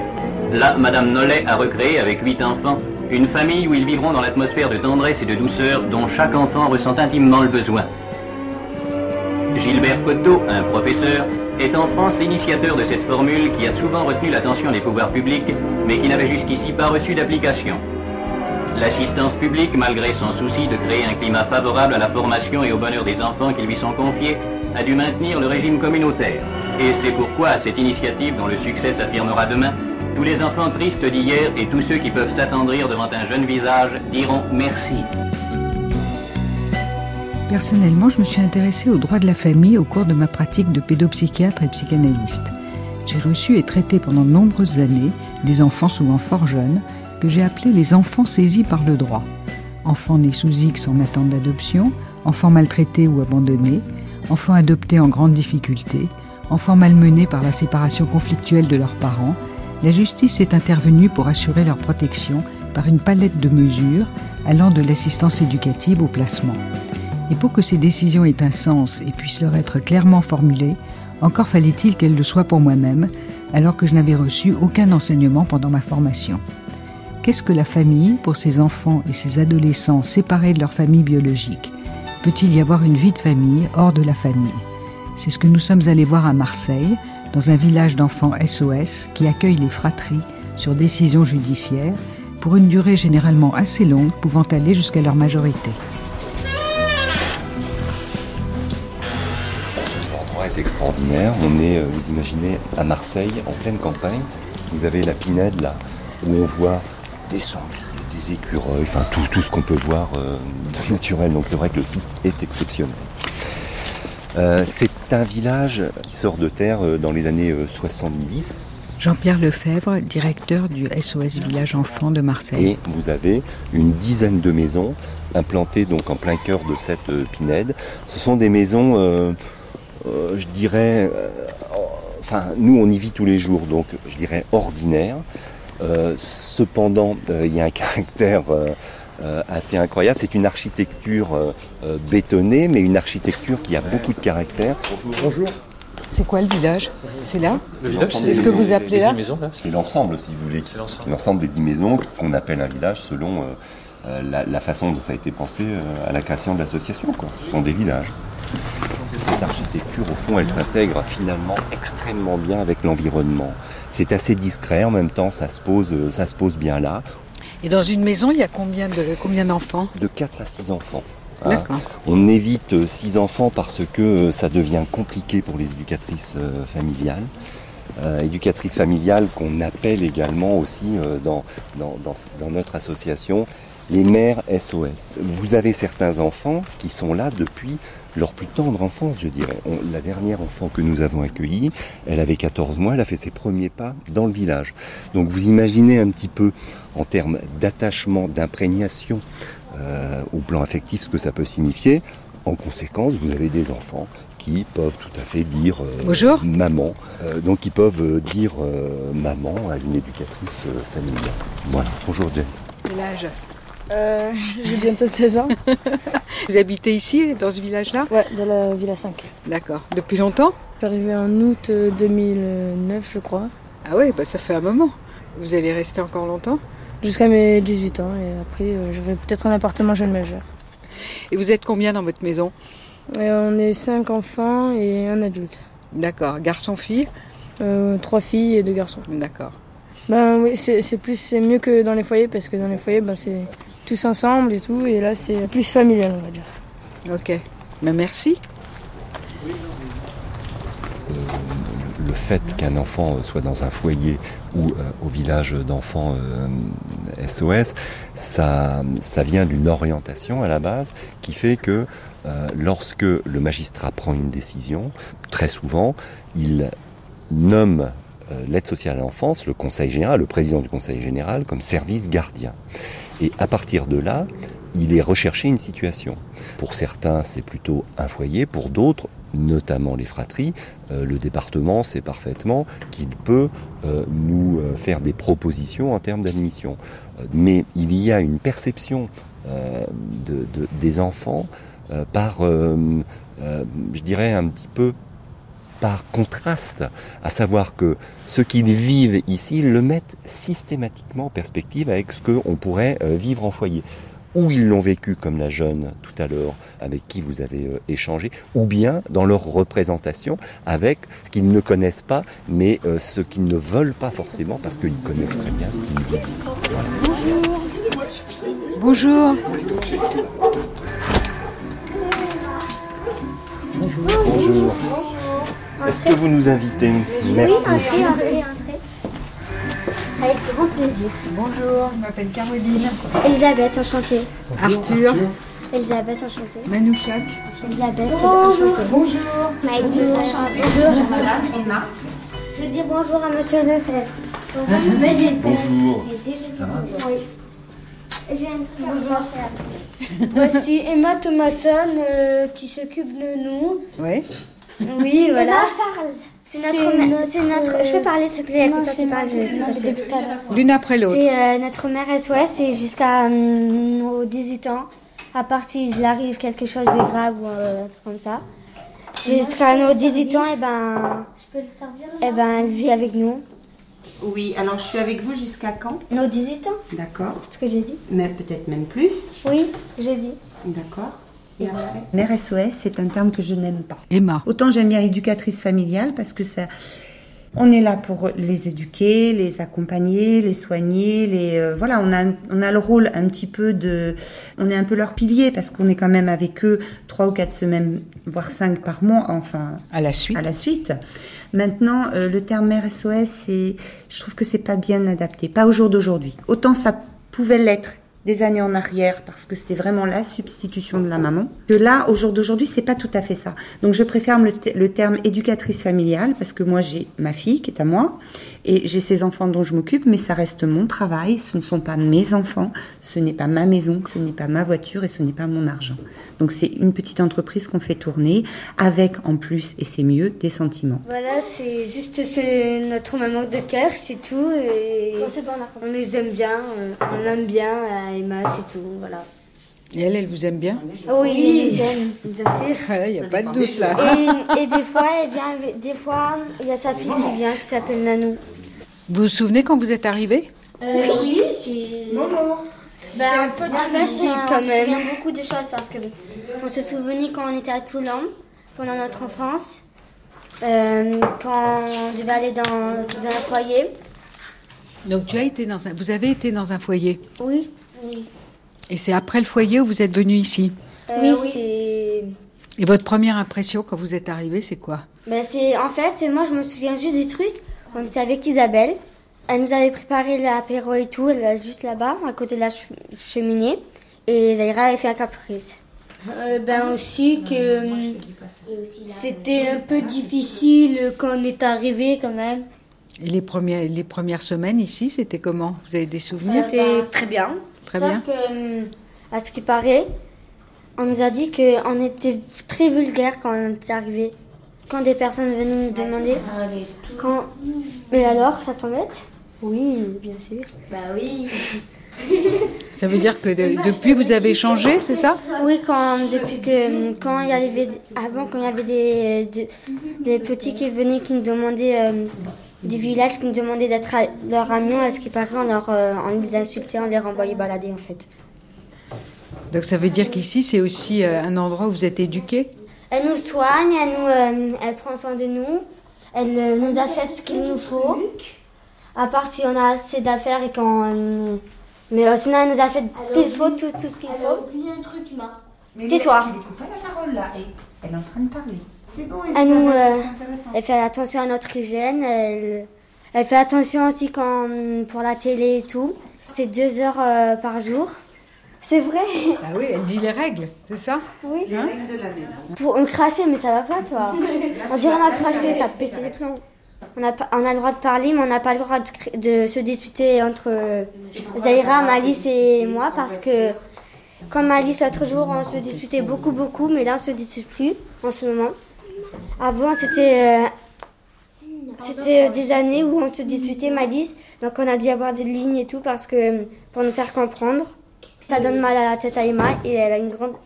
Et dès qu'on se dispute, eh ben, elle a une migraine après. Est-ce que vous sauriez me dire ce que c'est qu'une famille? Une famille, c'est. euh, Ah, on en a déjà dit. Mais...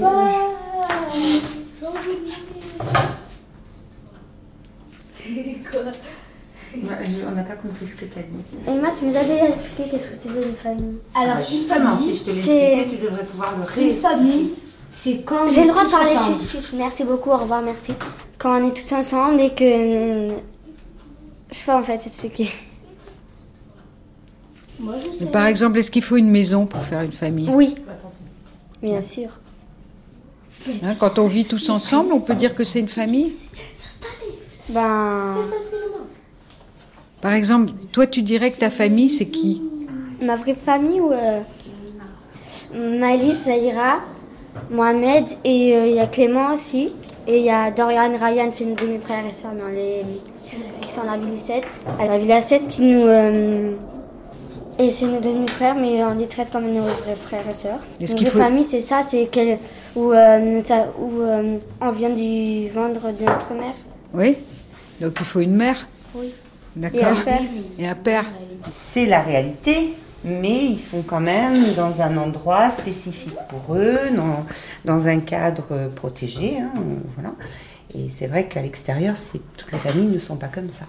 Article 9 de la Convention des droits de l'enfant les États partis veillent à ce que l'enfant ne soit pas séparé de ses parents contre leur gré, à moins que les autorités compétentes ne décident, sous réserve de révision judiciaire et conformément aux lois et procédures applicables, que cette séparation est nécessaire dans l'intérêt supérieur de l'enfant. Une décision en ce sens peut être nécessaire dans certains cas particuliers, par exemple lorsque les parents maltraitent ou négligent l'enfant, ou lorsqu'ils vivent séparément et qu'une décision doit être prise au sujet du lieu de résidence de l'enfant. Est-ce que, vous voyez votre père et votre mère de naissance Oui, euh, parce que je peux parler au moins. Non, mais je peux parler pour notre père, moi. Vas-y, vas-y. Vas-y, parle, moi je vais parler Bon, de ma mère. voilà. On le voit tous les dim- euh, pas tous les dimanches, mon père, notre père d'ailleurs. On le voit euh, une fois par mois le dimanche. Euh, on va dans la colline s'amuser, euh, on joue à cache-cache et tout, c'est trop bien, on s'amuse. Et d'abord, je dis un truc sur notre père. Et notre père, des fois, euh, On mange avec lui. on mange avec lui, on va pas. Merci beaucoup, je t'ai pas coupé la parole que toi, merci. Et après, on s'amuse, et, euh, on fait des gamelles et tout. Tu peux parler de notre mère maintenant. Pour notre mère, euh, ça fait depuis. euh,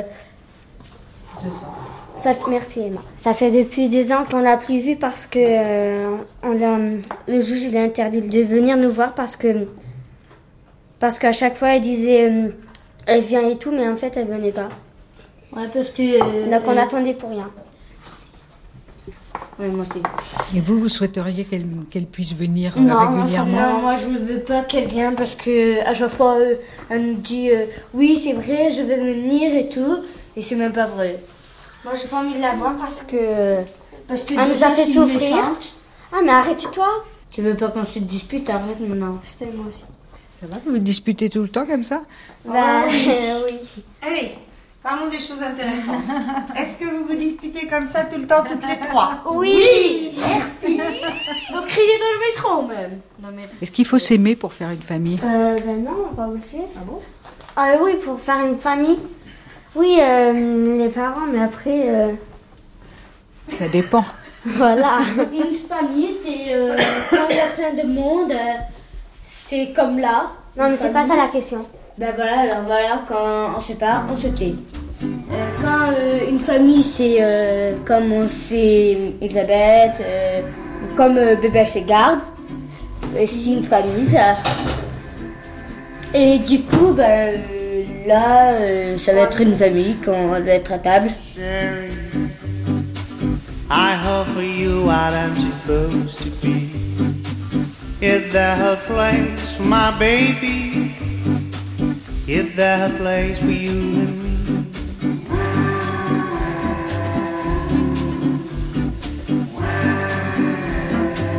Oh, honey, we need place to live this harmony.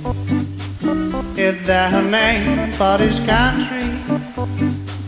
I do believe in you and me. Que l'on pourrait dire, si vous voulez, sur le devenir de, ces jeunes, c'est que globalement, ils ne correspondent pas au scénario catastrophe que euh, on peut se faire, à savoir des jeunes qui avec l'enfance qu'ils ont eu, le placement qu'ils ont vécu, deviennent forcément délinquants, alcooliques et qui battent leurs enfants à leur tour.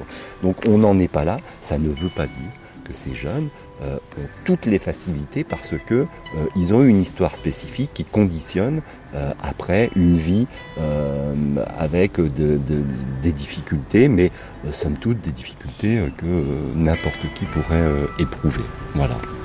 Au village d'enfants de Marseille, une autre mère SOS, Marie-Laure. Mon métier, c'est d'essayer de, de recréer une famille. C'est pas remplacer leur famille, parce que ça, on y arrive. On n'a pas à le faire. Ils ont une famille et euh, ils gardent leur famille. Mais essayer de, leur montrer ce que peut être une vie de famille aussi, pour qu'ils puissent intégrer ça et puissent euh, savoir euh, plus tard qu'on rentre pas en fait dans un cercle vicieux, c'est-à-dire reproduire ce que leurs parents ont produit ou voilà pour qu'ils puissent eux savoir qu'ils peuvent aussi avoir une famille. Au, sein de SOS Village, vous avez une formation particulière? Oui, oui, on a une formation dès qu'on arrive. On a j'ai eu la formation initiale et après on a eu 200 euh, heures de formation là sur le sur le village pendant deux ans. Pendant deux jours par semaine, on partait en formation pendant que les enfants étaient à l'école. Et après, on choisit un peu ces formations. J'ai fait une formation sur le départ des enfants, parce que c'est pas évident. Ça, c'est quelque chose qui est très difficile dans le métier. C'est euh, le départ des enfants est très, est très dur. en fait, c'est le plus difficile du métier. Je pense que c'est le, ce qui est le plus difficile, c'est ça. C'est le départ des enfants. C'est on a envie qu'ils partent, que tout se passe bien, mais d'un autre côté, c'est difficile, quoi parce que bon, on sait qu'on n'aura plus, euh, voilà, plus ou moins pas de nouvelles, quoi. Et votre mari, comment il prend les choses? Ben, Mon mari, en fait, euh, ce qu'il faut dire, c'est un projet à deux, hein, parce qu'il est, il était hors de question que je me lance dedans euh, si mon mari n'était pas d'accord. Donc en fait, ce qui s'est passé, c'est que quand j'ai vu l'annonce de SOS Village d'enfants, je l'ai imprimé et je l'ai mis de côté. J'ai réfléchi de mon côté toute seule. Et c'est en discutant, on, était, on, buvait l'apéritif avec des amis et mes enfants, et, euh, et en discutant comme ça, j'ai dit tiens, j'ai vu ça, et, euh, et Richard m'a dit mais pourquoi tu me montres pas? J'ai dit tiens montre. J'ai dit mais tu sais, ça fait changer ta vie, ça fait changer la vie du go complètement. Euh, est-ce qu'on est prêt à ça quand même? Parce que c'est et en fait, il a lu l'annonce et il m'a dit mais c'est fait pour nous. Et, les enfants, mes, mes, trois enfants, ont dit mais maman, c'est fait pour toi quoi vas-y, lance-toi, c'est fait pour toi. Donc, euh, et mon mari est vraiment euh, à fond dedans, hein, vraiment. Bah, il a l'air vraiment, vraiment. Votre mari, il a l'air d'être super apprécié ici. Oui, oui. C'est, euh, on va dire qu'on a, on a un peu changé de rôle tous les deux. C'est-à-dire qu'avec nos propres enfants, mon mari, c'était plus l'autorité, puis moi, parce que là, par la force des choses, l'autorité, c'est plus moi. Et, Richard est plus le, clown de la maison, quoi. Voilà. Donc ils adorent ça.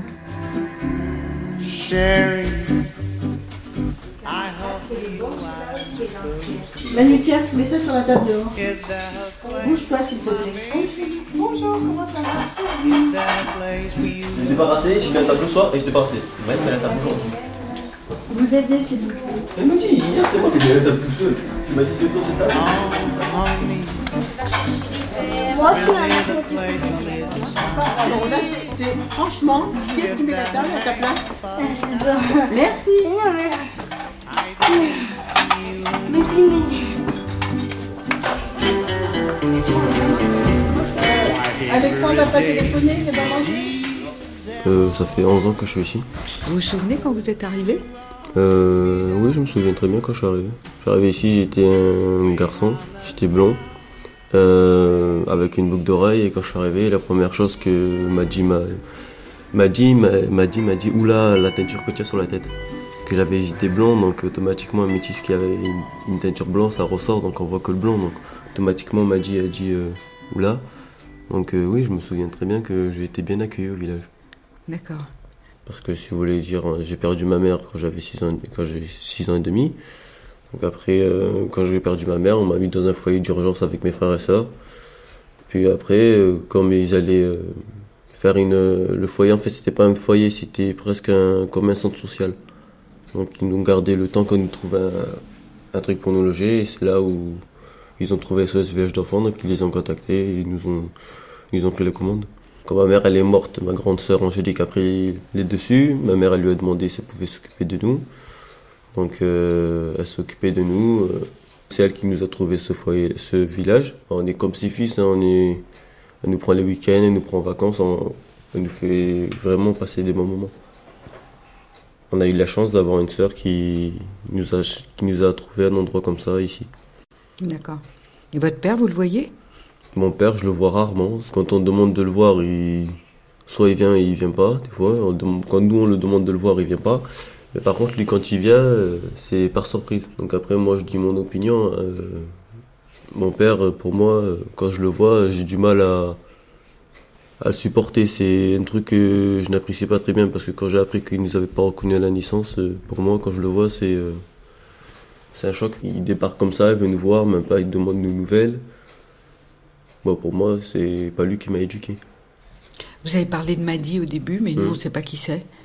Madi, c'est une mère SOS qui est ici depuis un bon moment. Elle a eu 17 enfants qu'elle a accueillis pendant toute sa vie.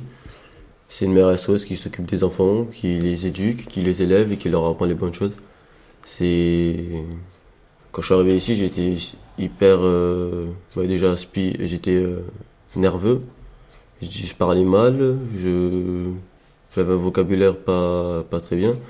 Donc, euh, avec elle, j'ai beaucoup progressé, je trouve. D'accord. Ça veut dire qu'il y a des parents qui ne peuvent pas élever bien leurs enfants? Mm.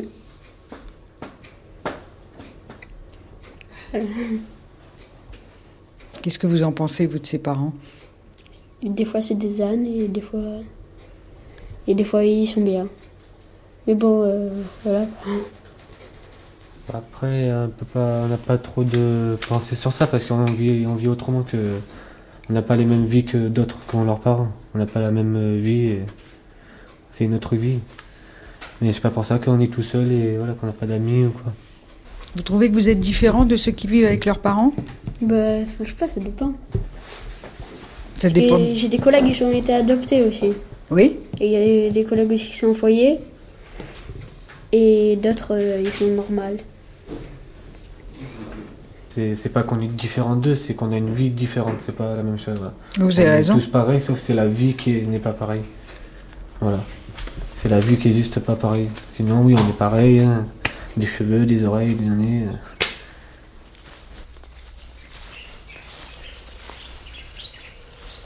La principale difficulté, euh, euh, Jean-Pierre Lefebvre, directeur du SOS Village Enfants de Marseille. D'arriver en tant que directeur au quotidien à faire vivre une équipe au service d'un projet remarquable. Ce projet euh, de l'association SOS euh, Village d'enfants, comme je vous le disais, c'est un projet finalement assez simple autour de l'idée de l'accueil des fratries, mais il y a une grande modernité dans ce projet à l'origine hein, de l'association, euh, on était avec des enfants euh, orphelins et des personnes, des mères qui étaient euh, par exemple veuves. Donc il y avait une, une rencontre logique, si vous voulez. Et maintenant, on est davantage sur... alors, elles accueillaient les fratries, mais cette idée de fratrie n'a pas, je dirais, vieilli. elle est toujours là. Et donc, depuis 96, hein, rappelons aussi qu'il y a eu un dispositif législatif qui préconise à chaque fois que cela est possible que les frères et sœurs soient ensemble. Et eh ben, en 2014, euh, c'est le travail qu'on fait au quotidien dans des conditions de type familial. Ce qui est compliqué, notre projet est complètement différent d'un projet euh, en foyer. Donc c'est ça qui est difficile, c'est de faire vivre le projet avec l'esprit du projet, les valeurs euh, du projet, euh, et puis de les mettre en pleine compatibilité avec les professionnels qui sont requis pour le, développer, ce projet.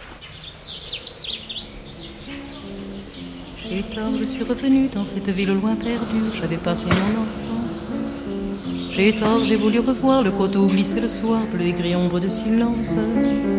Et j'ai retrouvé comme avant, longtemps après, le coteau là-haut se dressant. Comme au passé, j'ai marché les tempes brûlantes, croyant étouffer sous mes pas les voix du passé qui nous hantent et revienne sonner le glas. Et je me suis couchée sous l'arbre, c'était les mêmes odeurs. Et j'ai laissé couler mes pleurs, mes pleurs. J'ai mis mon dos nu à l'écorce, l'arbre m'a redonné des forces, tout comme au temps de mon enfance. Et longtemps j'ai fermé les yeux, je crois que j'ai prié un peu, je retrouvais mon innocence. Avant que le soir ne se pose, j'ai voulu voir la maison fleurie sous les roses. J'ai voulu voir le jardin où nos cris d'enfants jaillissaient comme source claire. Jean-Claude et Régine et puis Jean, tout redevenait comme hier. Le parfum lourd des songes rouges, les dahlias fauves dans l'allée, le puits tout, j'ai tout retrouvé. Hélas, vous dormez au chaud de la terre, et moi je suis venu ici pour y retrouver votre rire, vos colères et votre jeunesse. Je suis seule avec ma détresse, hélas. Donc revenu et seul au détour de ces rues J'ai froid, j'ai peur, le soir se penche.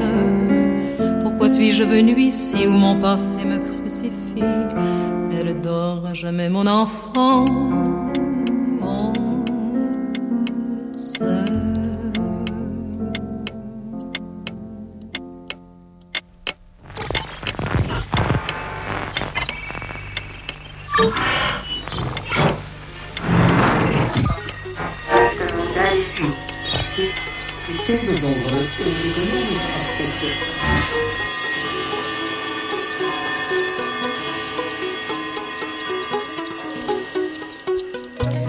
Puis ses parents ont suivi à la lettre depuis le début de la semaine les judicieux conseils d'Emma Lacloun et Catherine Dolto. Au terme de notre grande traversée d'aujourd'hui, consacrée à nos histoires de famille, on peut se demander si la famille y survivra. Bonjour Emma. Pardon, bonjour Catherine, j'étais en train de faire autre chose. Alors l'histoire continue parce Oh. que. Mais oui. Quelle avons- famille Quelle famille nous avons reçu Il m'épuise, moi il m'épuise. hein. Nous continuons avec notre chère famille. Ah oui, oh là là, elle Ben ça me oui. fatiguer sérieusement d'ailleurs. Parce que nous avons reçu une lettre d'Octave, Ah le fils d'Odette et d'Olivier, Mm. et le grand frère d'Oscar et Olivia. Tout à fait. Alors c'est ça, moi je trouve très intéressant sa lettre. Voilà, je la lis comme ça, hein. Début en blanc. Alors, je m'appelle Octave, j'ai 14 ans, et en fouillant dans les affaires de mon père, entre parenthèses, je sais que c'est pas bien, mais je le fais quand même, fermeture de parenthèse, je suis tombée sur la lettre qu'il vous avait écrite. En fait, si j'ai fouillé, c'est parce que je ne comprends plus rien à ce qui se passe dans la maison et ça me gonfle. Je ne sais pas ce que vous avez répondu à mon père, il a tout changé dans la maison et le résultat c'est que ma mère est partie en emmenant ma petite sœur Olivia. Alors, à la maison, il y a mon père, Oscar et moi. C'est tellement calme que je m'ennuie, mais mon père est triste. Je ne sais pas si je dois le réconforter parce que moi j'ai plutôt envie de sortir avec mes copains et de quitter cette maison de fous. Ah, bien. Cher Octave, alors moi j'ai des petits conseils. Qu'est-ce que vous en pensez? Vous allez me dire votre avis, Catherine, après. Cher Octave, je te réponds. Tout d'abord, je réponds à tes parenthèses en te disant que non, c'est pas bien de fouiller dans les affaires de ton père, mais fais-le quand même, car tu peux tomber sur des pépites. La preuve. Octave, tu t'ennuies à la maison et ton père est triste. Eh bien, il faut que tu t'amuses et que tu égayes ton père. Rien de plus simple, mon petit Octave. Ta petite sœur est partie avec ta maman. Donc, si mon compte est bon, une chambre s'est libérée à la maison. Tu peux donc y accueillir tes amis qui, s'ils se couchent tous bien en ligne, tiendront bien tous ensemble dans la chambre de la petite Olivia avec leur guitare, leur flûte, leur tambour et leur costume. Ta maman est partie avec ta petite sœur, donc, si mon compte est bon, la cuisine est libre d'accès.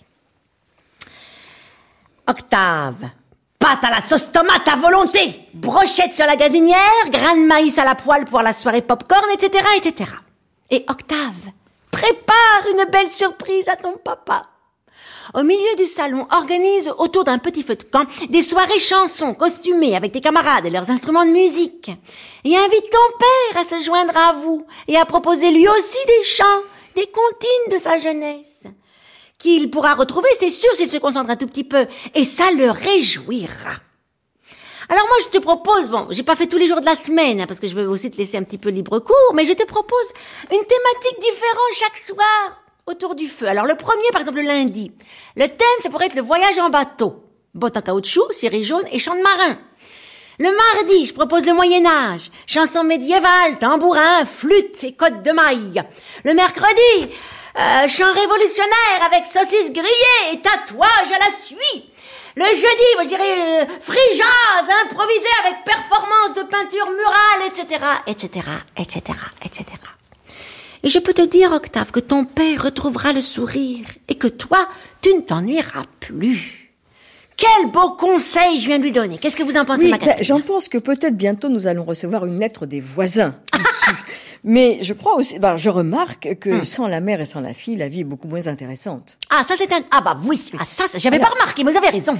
Oui, alors moi, mon conseil Hmm. à Octave, c'est d'abord de lui dire que à 14 ans, rien ne l'oblige à rester à vivre dans une famille s'il trouve que les adultes sont trop dysfonctionnants. Ah bon? Mais non. Il a le droit de partir?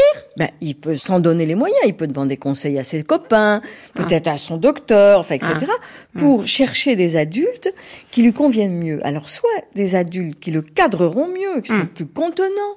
Des policiers? Non, pas forcément, une bonne pension bien Ah. choisie. Ou alors des adultes qui le cadreraient pas du tout. Il Hmm. peut partir, par exemple, soit finir ses études euh, au Japon, ou devenir babysitter en Australie. Enfin, Ah. très loin, très loin. Et voir comment, de loin, ce qu'il a appris avec ses parents l'aide à devenir un adulte. Ah. Ou élever des moutons. Pourquoi pas?